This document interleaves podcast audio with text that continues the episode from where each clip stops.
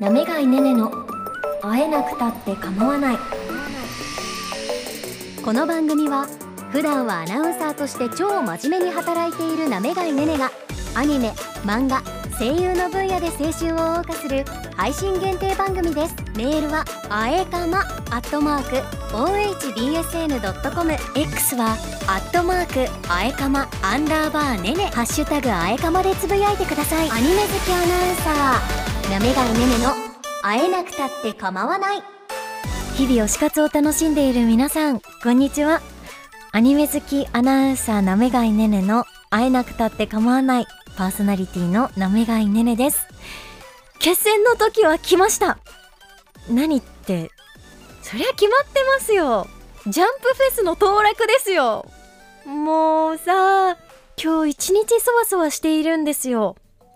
まあジャンプフェスっていうのはですね年末に毎年集英社が開いている大きなジャンプのイベントなんですけど来年のことについていろいろ発表する場なんですよ。イベントとしてあのすごく広い会場で幕張メッセかな？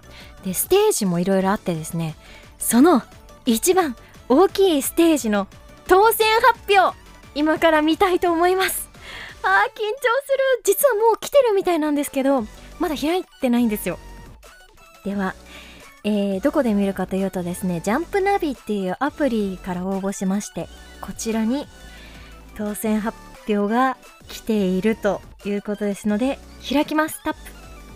ジャンプナビ。えー、っとで特設ページっていうところを開いてですね。はい。では入場チケット応募。見ます。行きます。ドキドキする。えい！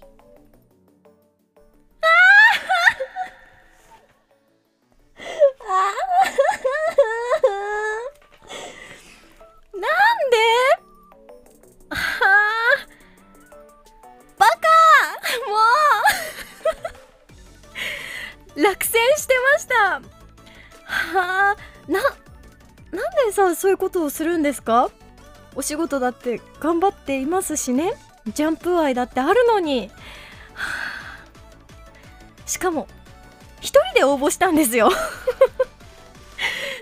一人でも当たらないんだ？残念。はあ。去年とか一昨年も外れてるんですよね。当たったことない。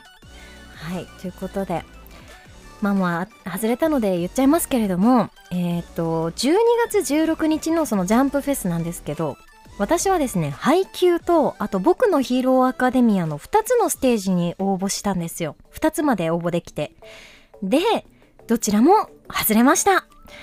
はいということでねもうこのレッドステージっていう一番大きなステージを見る術はありません。えー、他のステージを直接見るために入場チケットに応募するか配信で見るか。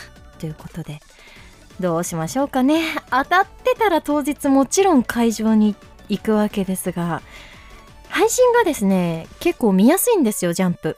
だから去年とかはもう他の入場チケットは応募せずにですね家でジャンプフェスを楽しんでたんですよね。今年はどうしようかな。ここで「やった!」って言いたかったので撮ってたんですけど。いやー悔しいですね。でもこれは公平な抽選なんでもうしょうがないと思います。ちょっとどうやって見るかは考えます。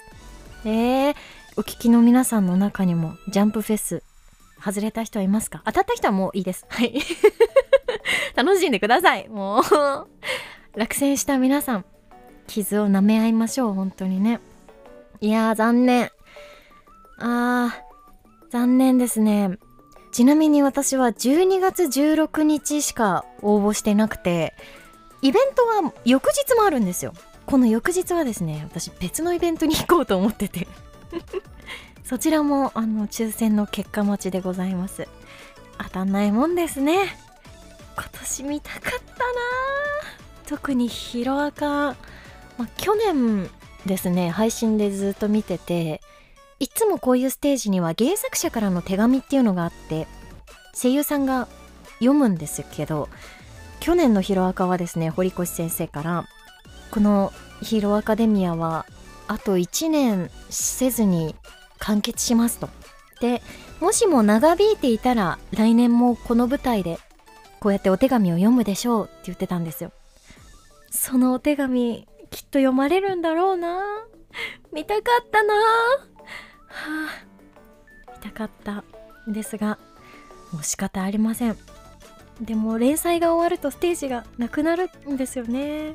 配給とかほらなくなっても映画があるのでまたこうやってはあ もう途中から喋る気力がなくなっちゃいました。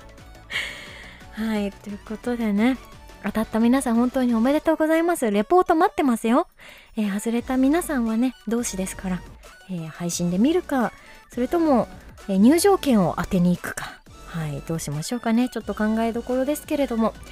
さあということで今日もですね、えー、元気に持ち直すのかな？涙がちょちょ切れてますがはい今日も相釜は元気にお送りしますので最後までお付き合いください。やめがいねねの会えなくたって構わない。X はアットマークあえかまアンダーバーねねハッシュタグあえかまでつぶやいてください。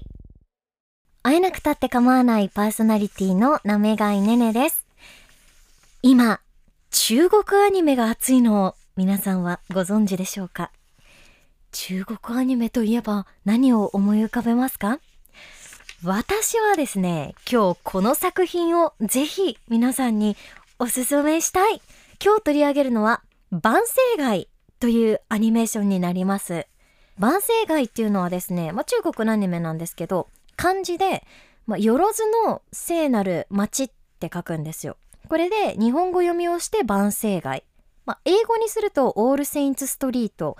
で、中国読みだと、私わかんないんですけど、カタカナで書いてあるのを読むとですね、ワンションジエっていうらしいんですよ。はい。こちら、日本でアニメの吹き替え、だから日本語版が放送された時に知って、なんて素敵なアニメーションなんだろうって思ったんですよ。で、よくよく調べてみると、なんか中国のアニメらしいということでね、中国のアニメ他には何か知ってるのあります？私が他に見てるのは実は結構あるんですよ。例えばですね、えー、2023年、この間まで放送されてましたフェーレンザイ。えー、人にあらざるかなっていう中国大がありますが、フェーレンザイは見てましたね。これはですね、妖怪が人間界で過ごす日常をなんかコメディ風に描いた作品なんですよね。ショートアニメをこうくっつけて30分にするみたいな感じで。これは、あの、有名なアイドルの方が声を当てたりなんかしてですね、結構話題になってましたね。私も結構好きで見てました。面白かったです。えそれからですね、2020年映画化されたロシアン編成期は知ってますかね？はい。こちらもあの冒険者なんですが、結構興行収入とかも良かったみたいですよ。日本語吹き替えでした。それから、えっ、ー、とですね、これはアニメです。2022年放送の時効代理人、リンククリックっていうアニメがあって、これはあの、毎週放送するようなアニメなんですけど、時効代理人、えっ、ー、と、時の光る代理人って漢字で書きますが、これはですね、うーんタイムリープの話なんですけど絵が綺麗で、えー、中国アニメだって知らずに途中まで見てなんかオープニングとエンディングのクレジットがあれなんか日本のじゃないのかなと思ってですね調べたら中国のだったんですよ。はい。ということでこれぐらいですかね私が見たことあるのは。はい。中国アニメが今激アツです皆さん。はい。ということで、まずは万世街について話しますね。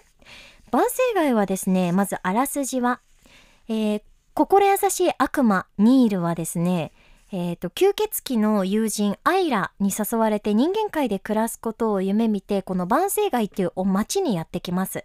えー、彼が暮らすことになったアパートの1031室、っていうところには同居人が他にもいてですね、えー、アイラの他にもいろいろな人が住んでいるんですけれどもみんな人ならざる者たちなのです。はい。ニールは悪魔だし、えー、アイラは実は吸血鬼だし他にも出てきます。ダーマオっていうキャラクターはですねこの人狼人間なんですよ。あとはリンリン先生って呼ばれるリンっていうキャラクターは天使だし、えー、リン先生の妹はリリーって言って当然天使なんですけど、そう、その人たちがですね、まあ、あの、コメディというのかな日常をどんな風に過ごすかっていうアニメなんですけれども、はい。1031室ってだけでもハロウィンじゃないですか。なんだか不気味な雰囲気が大好きで見始めようと思ったんですが、絵柄は非常にポップ。色使いとかもですね、すごく明るくて、子供とかも見られるんじゃないかなと思います。はい。で、私がですね、このアニメをいいなと思ったのは、そんななんか可愛らしい映像の PV を見てですね、宣伝 PV を見て、えー、こんなのやるんだと思って注目していました。それからですね、日本語吹き替えの声優さんがみんな大好きだったんですね。えー、主人公の悪魔、ニール、まあ、ニーニーと呼ばれてるんですけど、ニーニーの声は山下大輝さんがやりますし、山下大輝さんは僕のヒーローアカデミアのデクの役、12月に見れない。思い出しちゃいましたね。はい。ニールとかですね。あと、吸血鬼のアイラは福山潤さんがやったり、ダーマーの声は前野智明さんがやったりとかですね。リン先生は石川海人くんだったりとか。あと他にもいろんな声優さん出てて、一個、あの、アブーっていうミイラのキャラクターがいるんですけど、アブーはですね、ほぼ喋らないんですよ。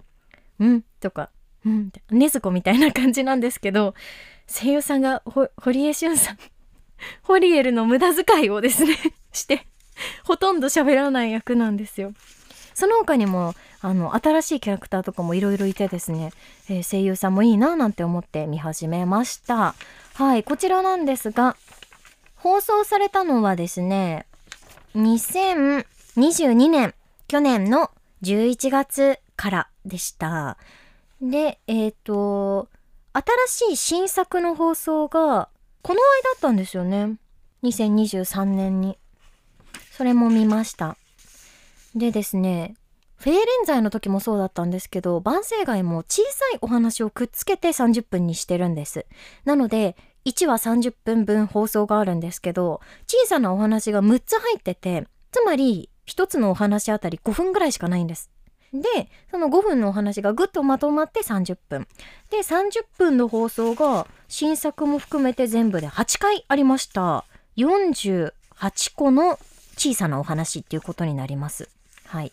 で、日常と言ってもですね、いろんな展開があって、コメディで終わる時もあるし、あとは季節のネタが入っていることもあるし、あとはですね、悪魔のニーニーがね、ある事件に巻き込まれて23回その話が続いたりとかもあってうん中国アニメっていうかあこういう風になってるんだって思ったんですけどねはいそんな感じですそんな感じですはい。で、あの、中国アニメというのはですね、今非常に力を伸ばしているそうで、私が調べたらですね、原作となる漫画の売り上げが日本でも伸びてるんですって。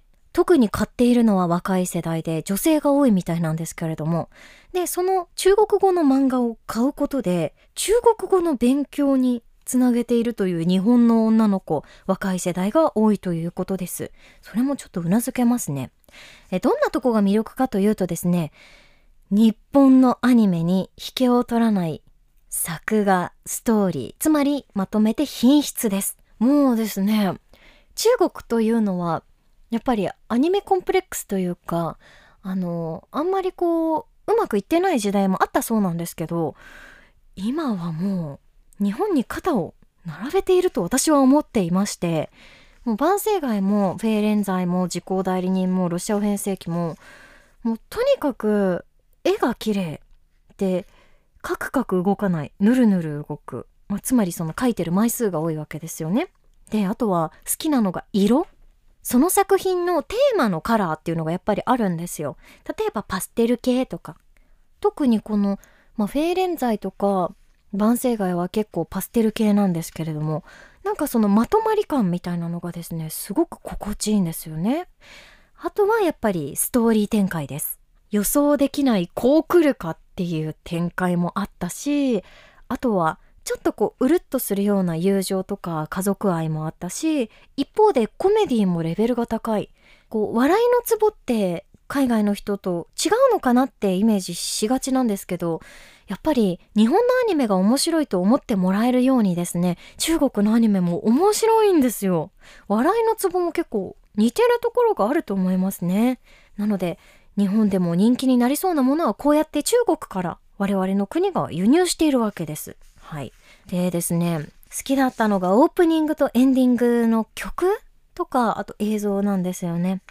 オープニングはですね同じ題名の万世街っていう曲なんですけど日本語吹き替え版の時は日本語の曲になってたんですけどもともとは中国語の曲があってそれがねすごくいいんですよ。私は日本語版より中国版の方が魅力があると思って曲がいいし中国語ってなんか可愛いしなんかぴったりだし、うん、とっても良くてアニメーションも最高。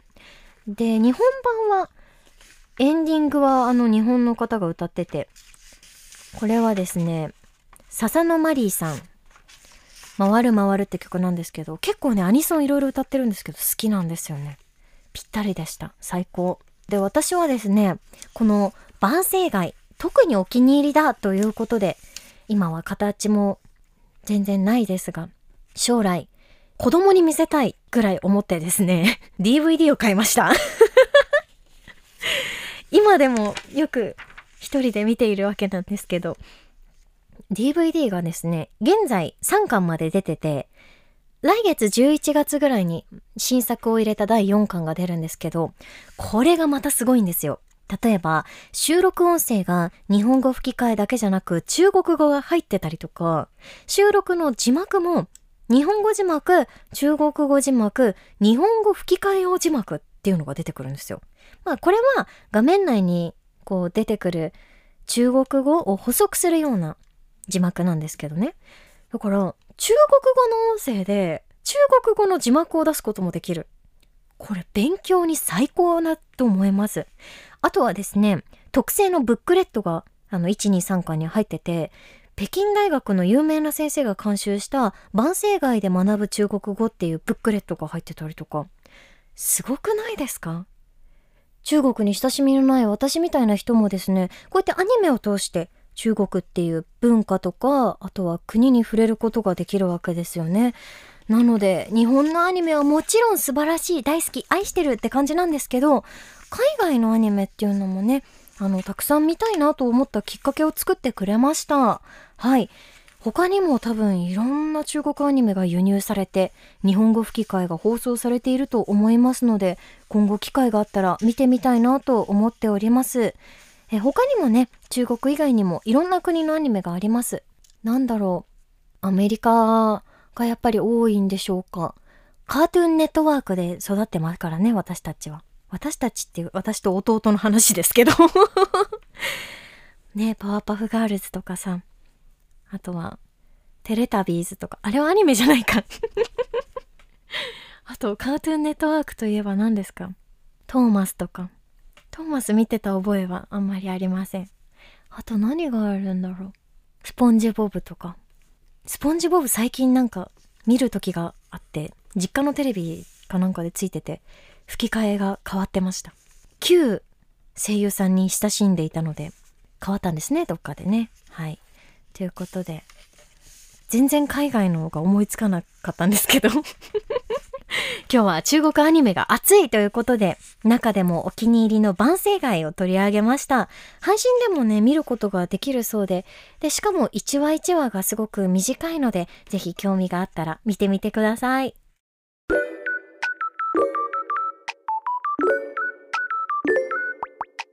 会えなくたって構わないエンディングのお時間です。メッセージご紹介します。えー、ラジオネーム、姿勢天に通ずさんからいただきました。ありがとうございます。初投稿です。ということ、ありがとうございます。毎回楽しく聞いていて、アニメの好みが合わないのではと思い、メールを送ろうか悩んでいましたが、今回思い切って初めてお便り出しました。ありがとうございます。あの、アニメの好みが合わないのはですねもう至極当然なことなのです。だって星の数ほどアニメがあって自分が好きなの選べるわけですからね。でもそれでも送ってきてくださって嬉しいです。ありがとうございます。以前の配信会で推し声優さんについて語られていましたね。私も推し声優さんがいます。まずは種田理沙さん。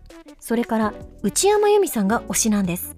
2人を知ったきっかけはアニメ金色モザイクでした。近年ではお二人でラジオもやっておりトークが面白くてよく聞いています。なめがいさんはお二人のことご存知でしたか？ということです。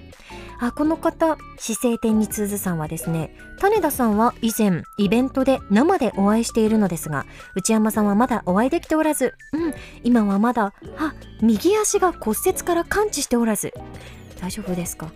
お二人が出演したイベントに行けなかったのですが完治したら絶対に行くというのが今の私の夢です。ありがとうございます。怪我は大丈夫そうでしょうか？心配ですが。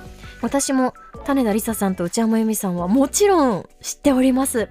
いろんなアニメ出ててもやっぱ人気のお二人は出てますからね、えー、きっかけは金モザだったっていうことですが私はごちうさかな？ご注文はうさぎですか？とかあとはゾンビランドサガとかね。あとごめんなさい聞いたことはないんですけどこのラジオってきっと文化放送とかのやつですよね。はい。お二人も仲もいいし多分事務所も一緒だからあのそういう関係性萌えみたいなのもありますよね。わかります。はい。イベントねいろいろありますので怪我が治ったらゆっくり楽しみに行けたらいいなと思います。お二人が揃うイベントなんかあったらもう超ラッキーですよね。いいんじゃないでしょうか。私もイベント行きたかったな。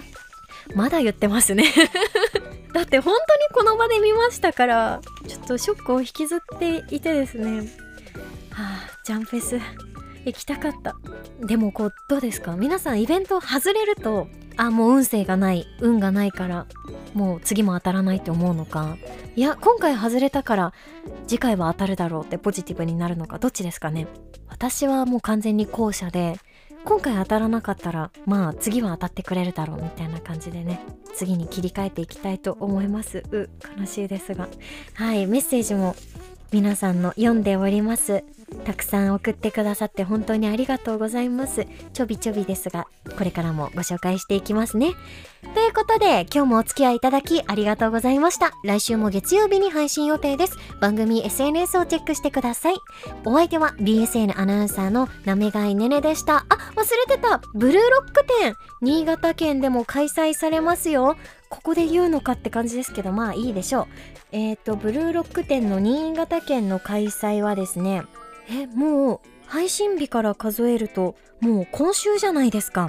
11月の3日金曜祝日この日から11月29日水曜日まで新潟市漫画アニメ情報館でブルーロック展開催します。ということでね私も取材の予定があるのでこの番組でも模様をお伝えできると思いますしあとはですねオーディオの音声ガイドがあるんですけど2種類。1回来場すると1種類しか聞けないのでえプライベートで2回行くことが決まっております。はい皆さんもですね ブルーロック店新潟に来てくれるなんて最高です。グッズもいっぱい買いましょう。ということでね。はいやっと終わりますよ。来週も一緒に推し活してください。では皆さんバイバーイ。